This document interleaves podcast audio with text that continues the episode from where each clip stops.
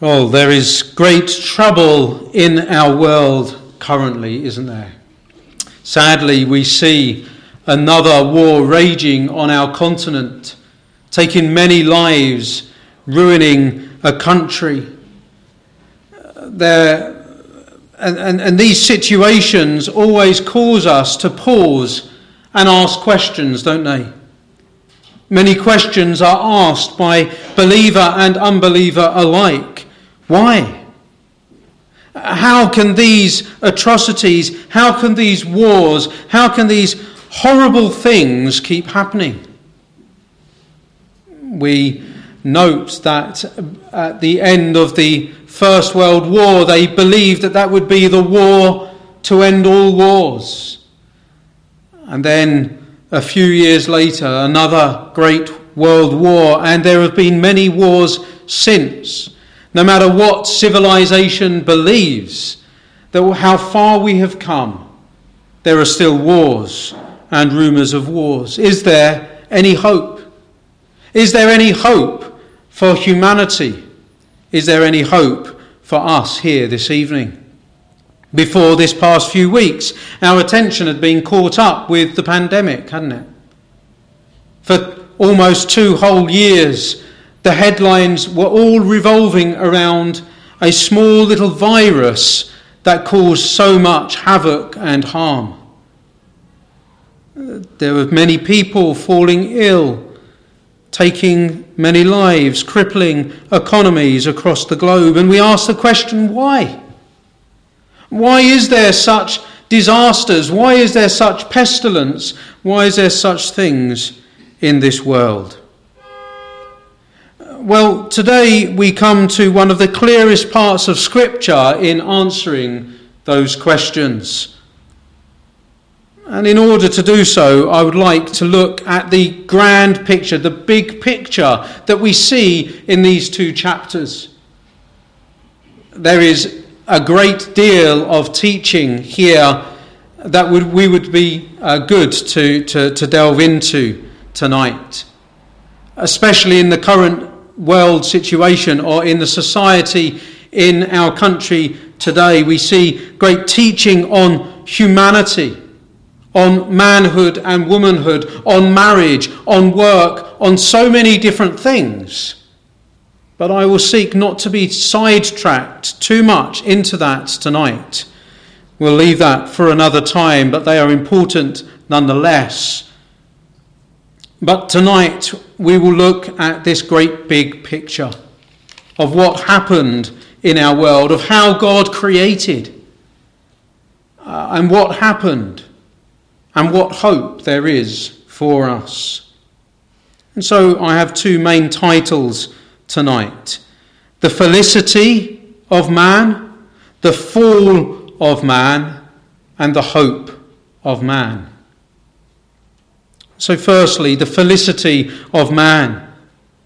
And that is the absolute happiness of Adam and Eve, our first parents.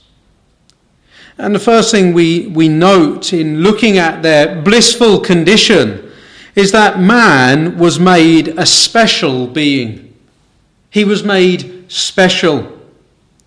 Genesis 2 7, we read, the Lord God formed man of the dust of the ground and breathed into his nostrils the breath of life, and man became a living being. God especially formed Adam with his own hands out of the ground.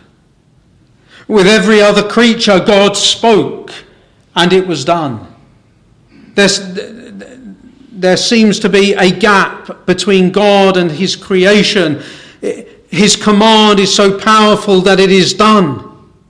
But here we see an intimacy of the Creator God coming to create man in his own image, intimately forming him from the dust and breathing into him the breath of life breathing into him a living soul, that Adam, that man became a living being. You see, man is set apart from the rest of creation. He is set uh, above the rest of creation because he is created unique. Mankind, men and women, are created unique in the world. We are created with a, an eternal, everlasting soul. A soul that will go on for eternity, and a soul uh, uh, uh, that has a capacity for a real relationship with God. And we notice that here, even in the Garden of Eden, don't we? How God intimately related to his creatures, Adam and Eve, as he spoke with them, as he walked with them.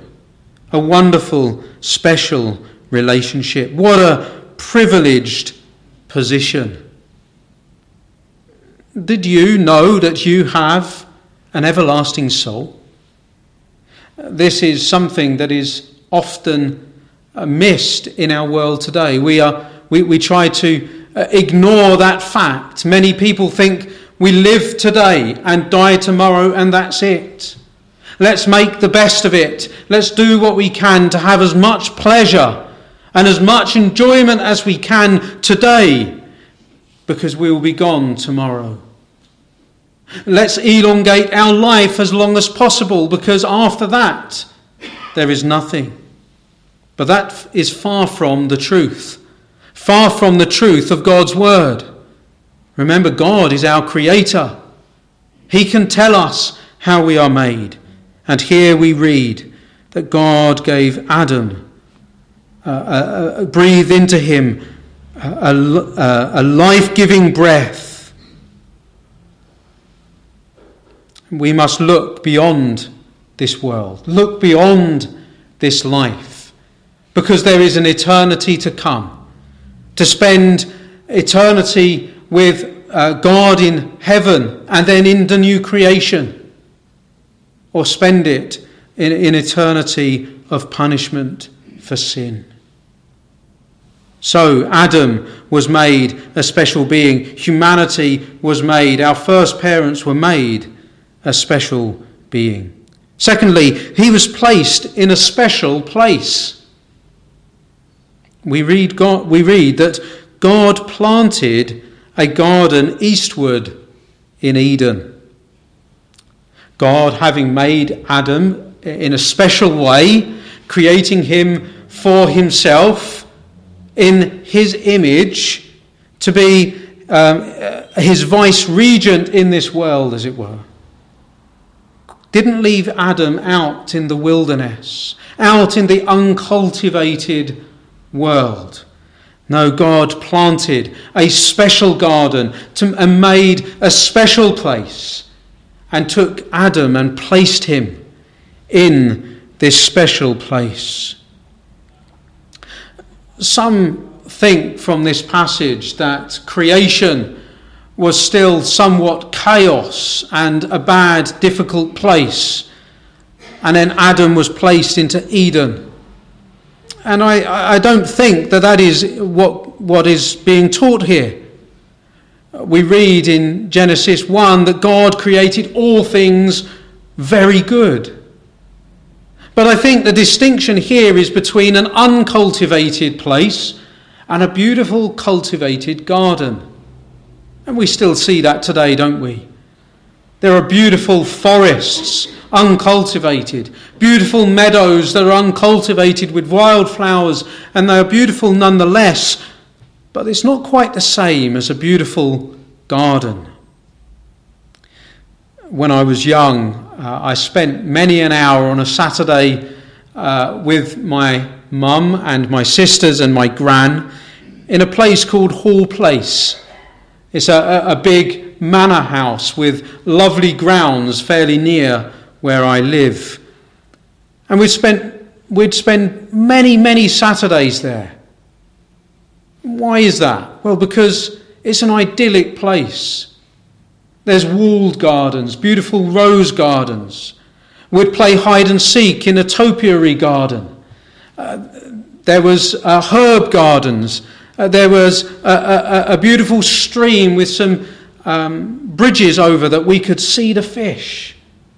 A wonderful place that we could spend our time. But this garden, this garden isn't just like any other garden that we know today. A garden that is designed by a garden designer and implemented and made by a, um, a, a, a landscape gardener. No, this garden came from the mind of God. Just think of that. Whenever we create anything or make anything, whenever we uh, write anything or, or do a piece of art, or when a builder builds something, it is also it's always based on something that we've seen. Some beauty that we've seen, we may adapt it, we may expand upon it, but it's something we know, something that we've seen. And yet God had everything in his mind. Everything came from his mind, creating the whole vast universe. The beauty, the order in the universe. And it was him, it was God, the Creator God, that planted this garden for Adam. What, a, what an amazing place it must have been. But it wasn't just a special place because it was a beautiful place made by God. It was a special place because God was there.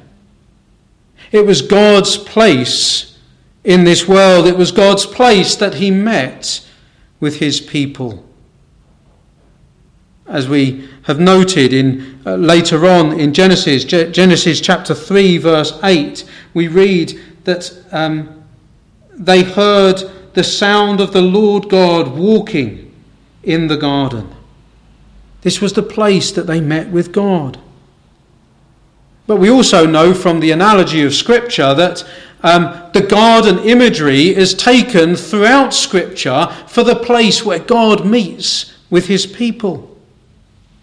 We see the, the garden imagery in the temple, which was the place that God made so that people could come to meet with him. I don't think we can go as far as to say that Eden is a temple here, but it is God's place. And then later on, we, uh, we read of, of, of heaven and a new heavens and a new earth with the picture of, of, of the river and the picture of the trees. It is God's place, God's dwelling place.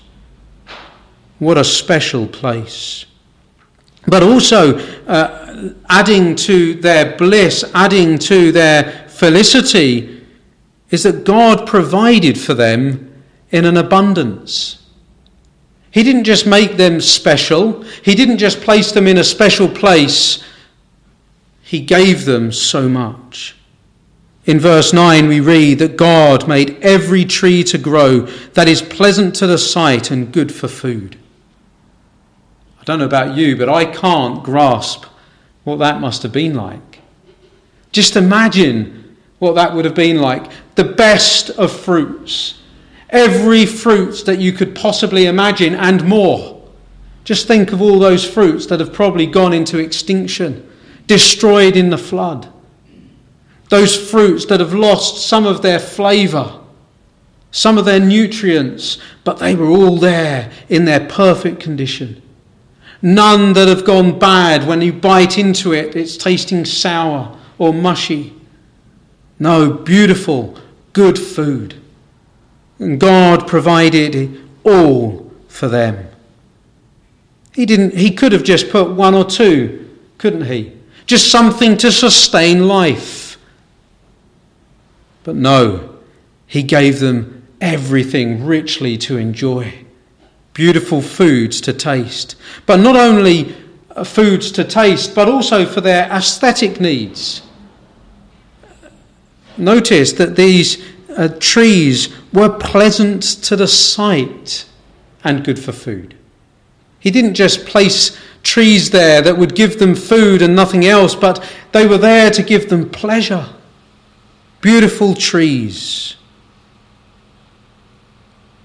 This too is seen in the stream of water flowing through that garden.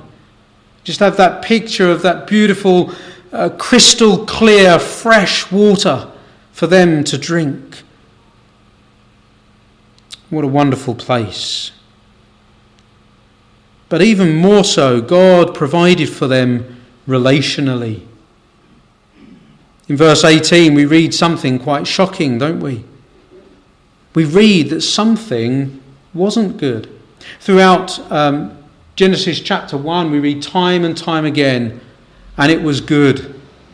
And it was good, and God saw that it was good. At the end, we uh, read that God saw that it was very good. But here, there is something that isn't good. And it was that Adam shouldn't be alone. You see, God has made us in his image, and God is a relational being, the triune Godhead in perfect relation. And so we Adam needed relationship. He needed companionship. And we read that uh, Adam, uh, that God brought every animal before Adam, bird and beast of the field. And, and, and Adam, may, uh, Adam named all these animals. You can just imagine him there, can't you? Examining them, trying to communicate with them, trying to understand what they were like, knowing to try and uh, name them a good name, fitting for them. And yet, after that work that God gave him to do, exercising his authority in naming these animals, there was nothing, no creature on the face of this planet that was on par with Adam. No creature on the face of this planet that could be a companion to him and to help him in his great commission that God had given to him to multiply and fill the earth. And so God made someone special. God gave Adam someone special. We read that God uh, put Adam to sleep, gave him a deep sleep, and took out of him a rib and made Eve. And you can just see the, the smile, the joy on Adam's face as he beheld his wife for the first time and, and sings and praises God. This is now bone of my bone and flesh of my flesh.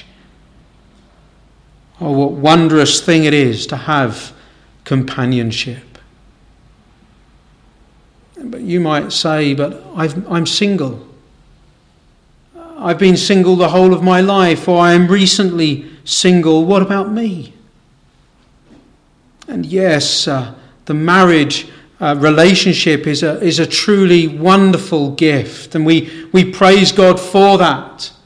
And we read uh, and learn so much from this passage on what it should be and how it should be. But we should also not neglect other companionship. We are, we are made a relational being. We are not islands we should cultivate relationships, and that indeed should be the case within God's church. We should look out for one another, befriend one another. We need that. But here we see that God created a woman to assist Adam in his work. It wasn't another man. No, this was a woman. Someone with equal dignity equally made in the image of God, but with different roles, different responsibilities. They are there to work together. They complemented one another. They were able to procreate with one another. Women, do you know that you are God's gift to men? We could not function in the way God wanted us to without you. But we indeed are to work in complementary ways as God intended. And it was only then that can we truly flourish. There was nothing wrong with the way that we were created. We were created man and woman.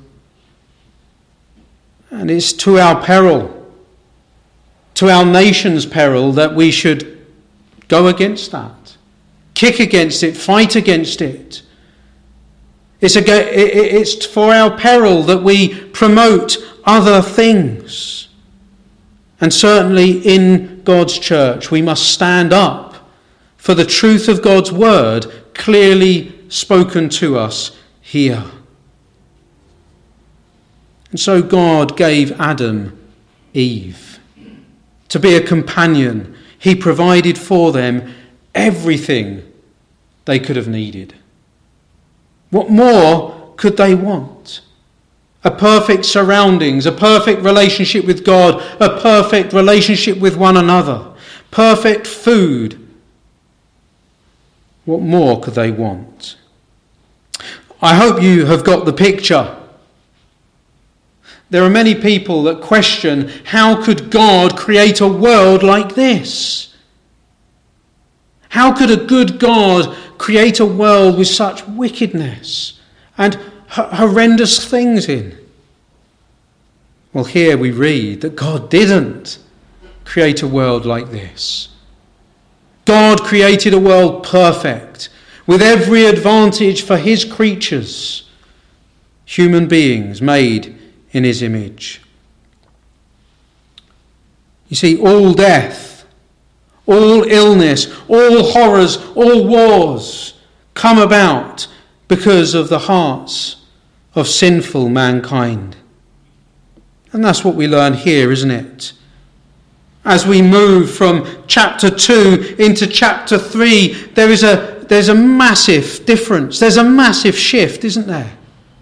We think, how, how could this be possible?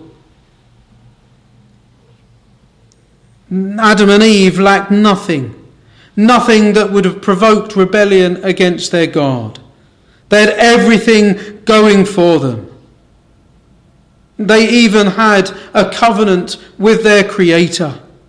The Creator God condescending with His creature, entering into covenant relationship, giving them a promise, giving them conditions.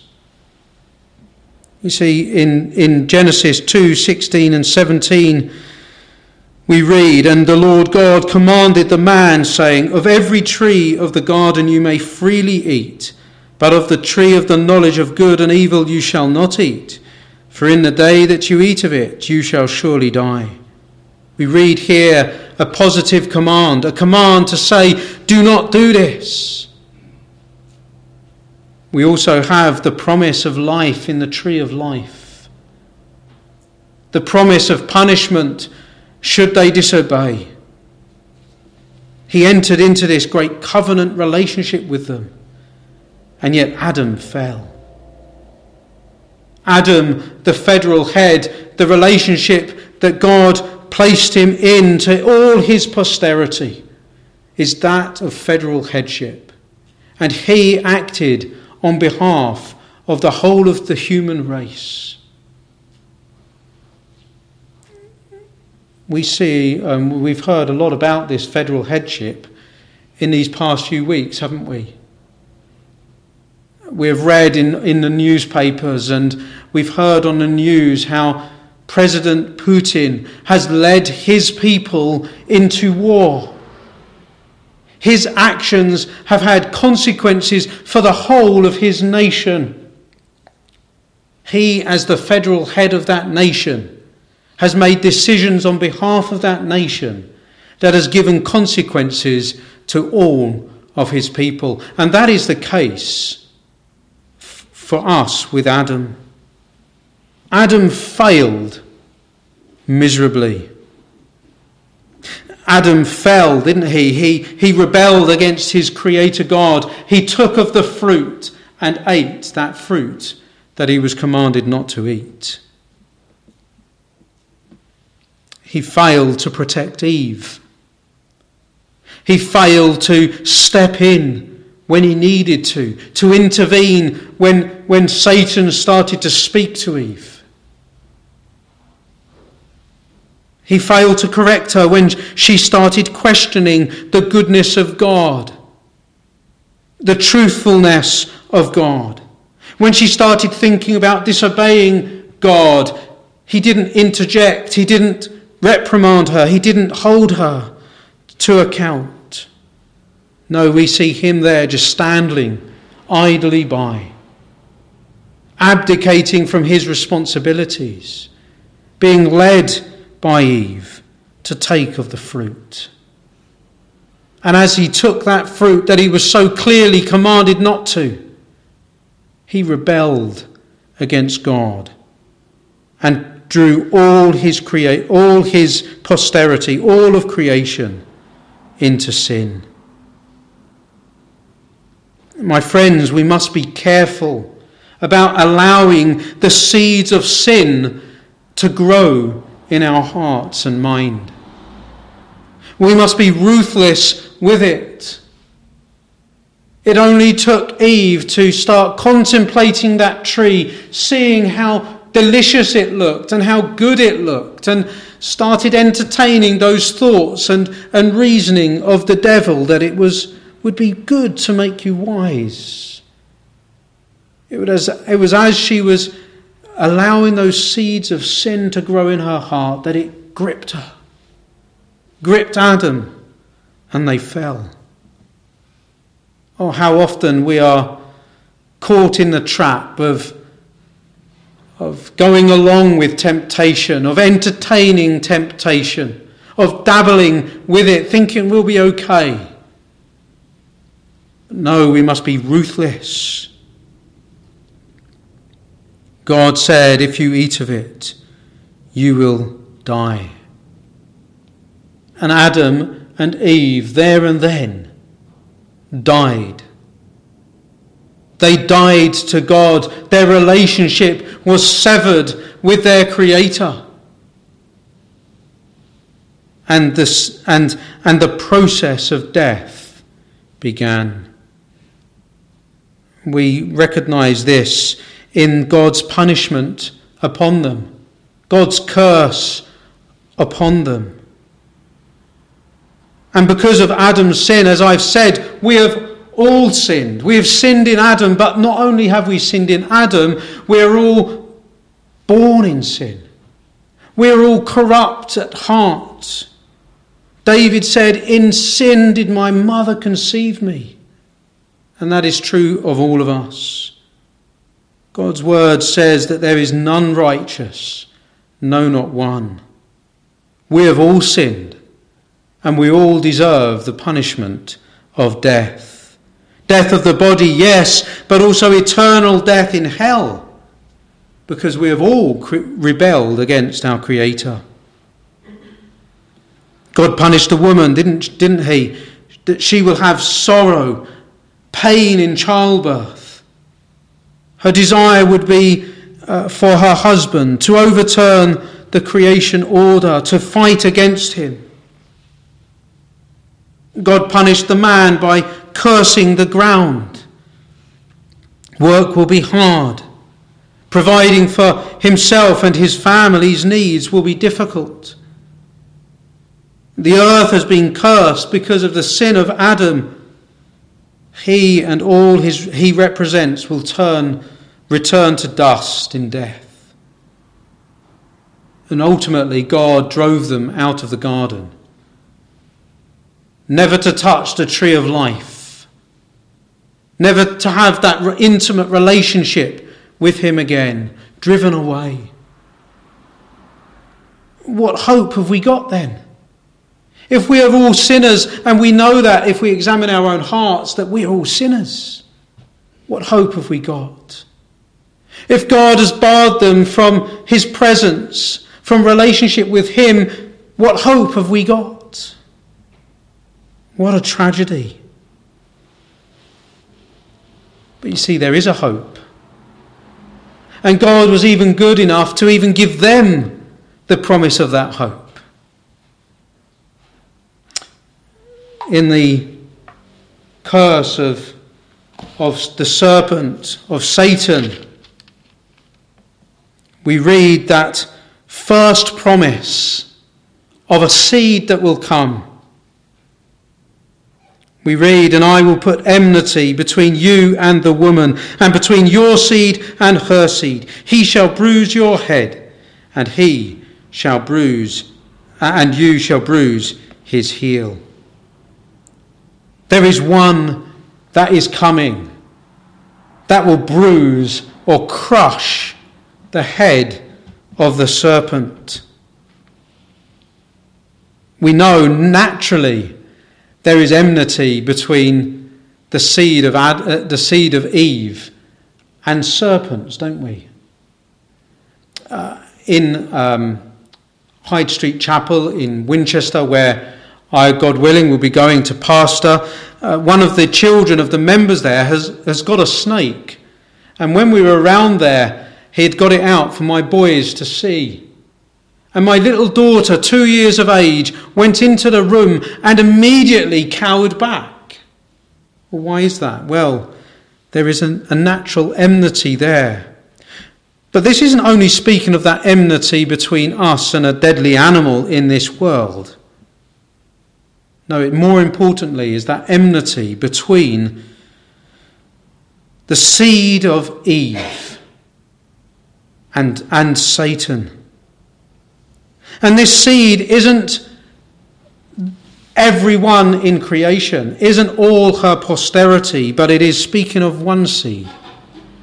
One seed that has been promised right from these foundations of this world, right from the fall of man, from his bliss into sin.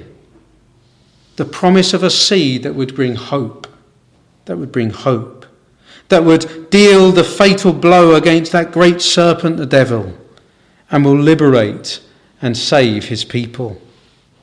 In the midst of judgment is a promise of victory and life. God could have justly destroyed Adam and Eve there and then. There would have been nothing unjust about that, nothing wrong about that. And yet he was patient with them and Eve, uh, when she gave birth to, uh, to Cain, she proclaimed that I have acquired a man from the Lord, and she praises God for this seed. And he, she, she's longing for this serpent crusher to come. And when, uh, when it all went wrong between Cain and Abel, and they gave birth to Seth, she said, For God has appointed another seed. And throughout Scripture, we see this wonderful thread going through of the seed, the promised seed to come.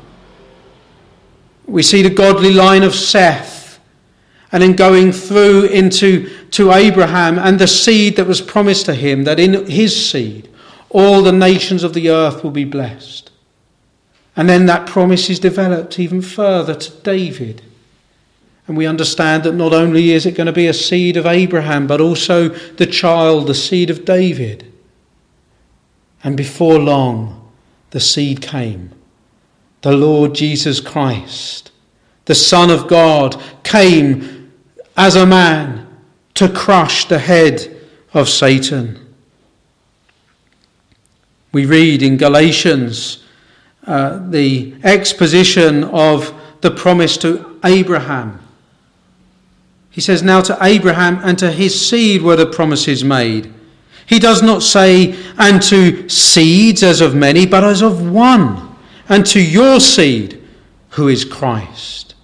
Christ is this coming seed. Christ is that coming Saviour, the one who would crush the head of the serpent.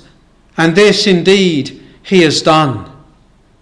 This indeed he has accomplished when he was there on that cross, cross as he was in pain and anguish, when he was in pain and scoffing rude. In my place, condemned, he stood. There, the Lord Jesus Christ was, was having his heel crushed, bruising his own life, but crushing Satan, dealing that death blow that would crush Satan's head. My friends, in him there is life. In him there is hope. And there is no other. And to his seed, not many seeds, one seed. God here in this, in this first promise of the Messiah, the first promise of the Lord Jesus Christ, there is just but one seed that would come, the Lord Jesus Christ. Don't put your hope in rulers in this world. They will fail you. Do not put your trust in the medical and science leaders in this world because medical, uh, medicine and science will fail you. There is only one way to life. There's only one way to eternal life, real, true life, lasting relationship with God, and that is through the Lord Jesus Christ. Next week or, or this week, on Friday, we will celebrate the Lord Jesus Christ being high and lifted up on that cross, suffering, dying for his people. And it was there, as he suffered and bled, to take away the sin of the world, that he crushed Satan's head. Are you going to turn to him tonight? Do you believe in him? Have you put your faith and trust in the Lord Jesus Christ, the only Saviour? Well, let me urge you tonight. While it is still the day of salvation, whilst you are still alive, to believe. Believe in the Lord Jesus Christ and you will be saved. This is a wonderful promise of Scripture. So, we've seen the answer to those questions, haven't we? God created uh, mankind in absolute bliss, created an amazing creation.